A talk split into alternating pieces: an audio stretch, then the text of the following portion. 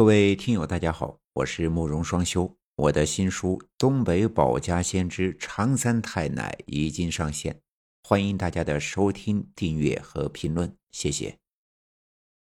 你相信这个世界有鬼吗？欢迎收听由慕容双修为你演播的民间恐怖故事。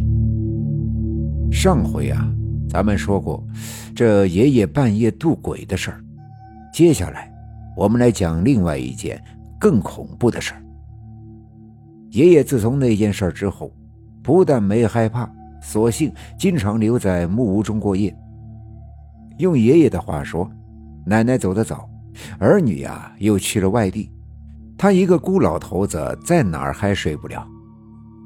有一次，又是半夜，爷爷突然被一阵女人的哭泣声给吵醒，听声音。那哭声是从河中传来的，顺着夜风飘飘荡荡，十分的瘆人。爷爷心知不对劲，爬起床，凑到窗户边向河中看去。这一看，可惊得不轻。只见一个白乎乎的东西，正顺水从上游飘来，那声音正是从那东西处传来的。不用细看，爷爷便猜到了，那是一个河漂子，也就是淹死在水里的浮尸。可既是浮尸，又怎么还会哭呢？爷爷不是不明白，可以他的性格，总不能不管的。所以啊，爷爷就带上了一个带钩子的竹竿，跑到了渡口。竹竿一点。小船又划向了河中心。爷爷说：“那女尸已经顺水漂出去很远了。为了追上她，他还真是费了些功夫。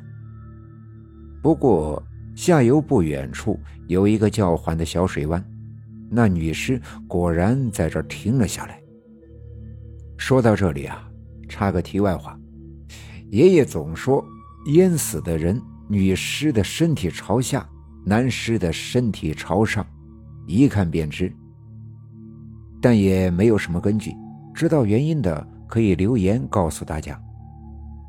好了，咱们接着讲。这爷爷呀，把船划了过去，着实费了些劲儿，把那女尸勾到了船上。许多船家都不愿意干这事儿，说是晦气。可爷爷不这么想。他总说：“这人呐，做了好事，不管是上天还是自己的心里，都会得个善报，又怎么会晦气呢？”二十分钟以后，爷爷终于是把女尸带上了岸。没处放，也怕有野兽来坏了尸体，只好弄回了木屋。爷爷说：“他当时把那女尸放在了木屋门口的小院子里。”这么搁着也不太好，又找了块旧床单，把身体暂时给盖了起来。想了想，自己能做的也就是这么多了，便回屋想再睡会儿，天亮了去各个村寨问问有没有人来领，不行的话只能找派出所来处理。但门外有一具尸体，爷爷说他也睡不着。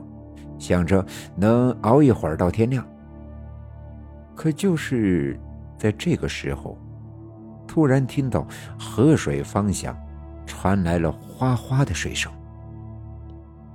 那声音好像是有个什么大东西正趟着水行走。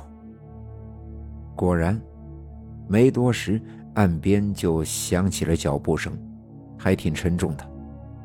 爷爷不知道是什么又到了。于是跑到窗边去看。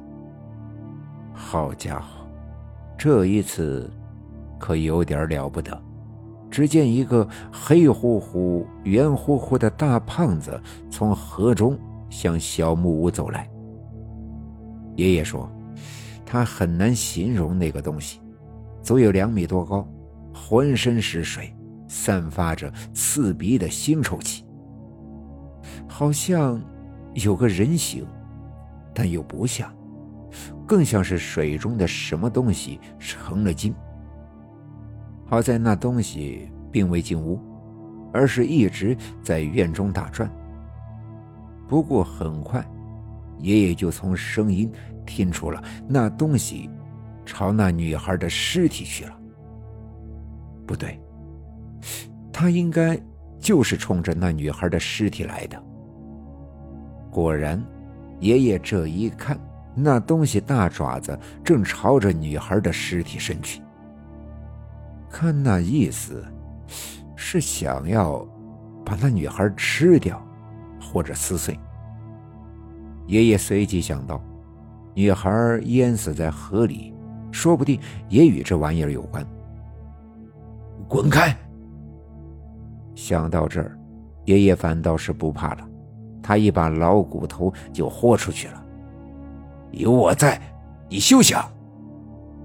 爷爷说。他手上也没有什么，只能把平时杀鱼的一把大菜刀给拎了出来。大吼一声，吸引了那东西的注意力，一甩就把菜刀朝那东西扔了出去。别说呀，我爷爷这刀法还挺准的，也挺管用。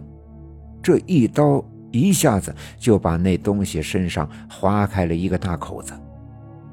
那东西受了伤，十分的愤怒。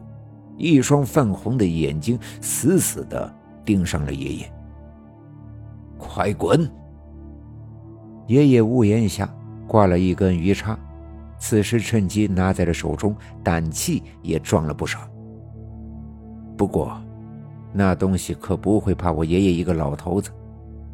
嗷的一声怪叫，就朝着爷爷扑了上来。不过，爷爷那个时候倒是不怕了。这世上很多东西都不是人的对手。滚开，回到水里去！爷爷当胸这一刺也能管用，一下子又是一个大窟窿，腥臭刺鼻的血流了出来。那东西吃疼，又是一阵的怪叫。不过，那东西好像真的是被爷爷给镇住了。最后还是给跑回了水里。爷爷说：“等那东西完全消失后，他才发现身上的衣服呀都被汗水给湿透了。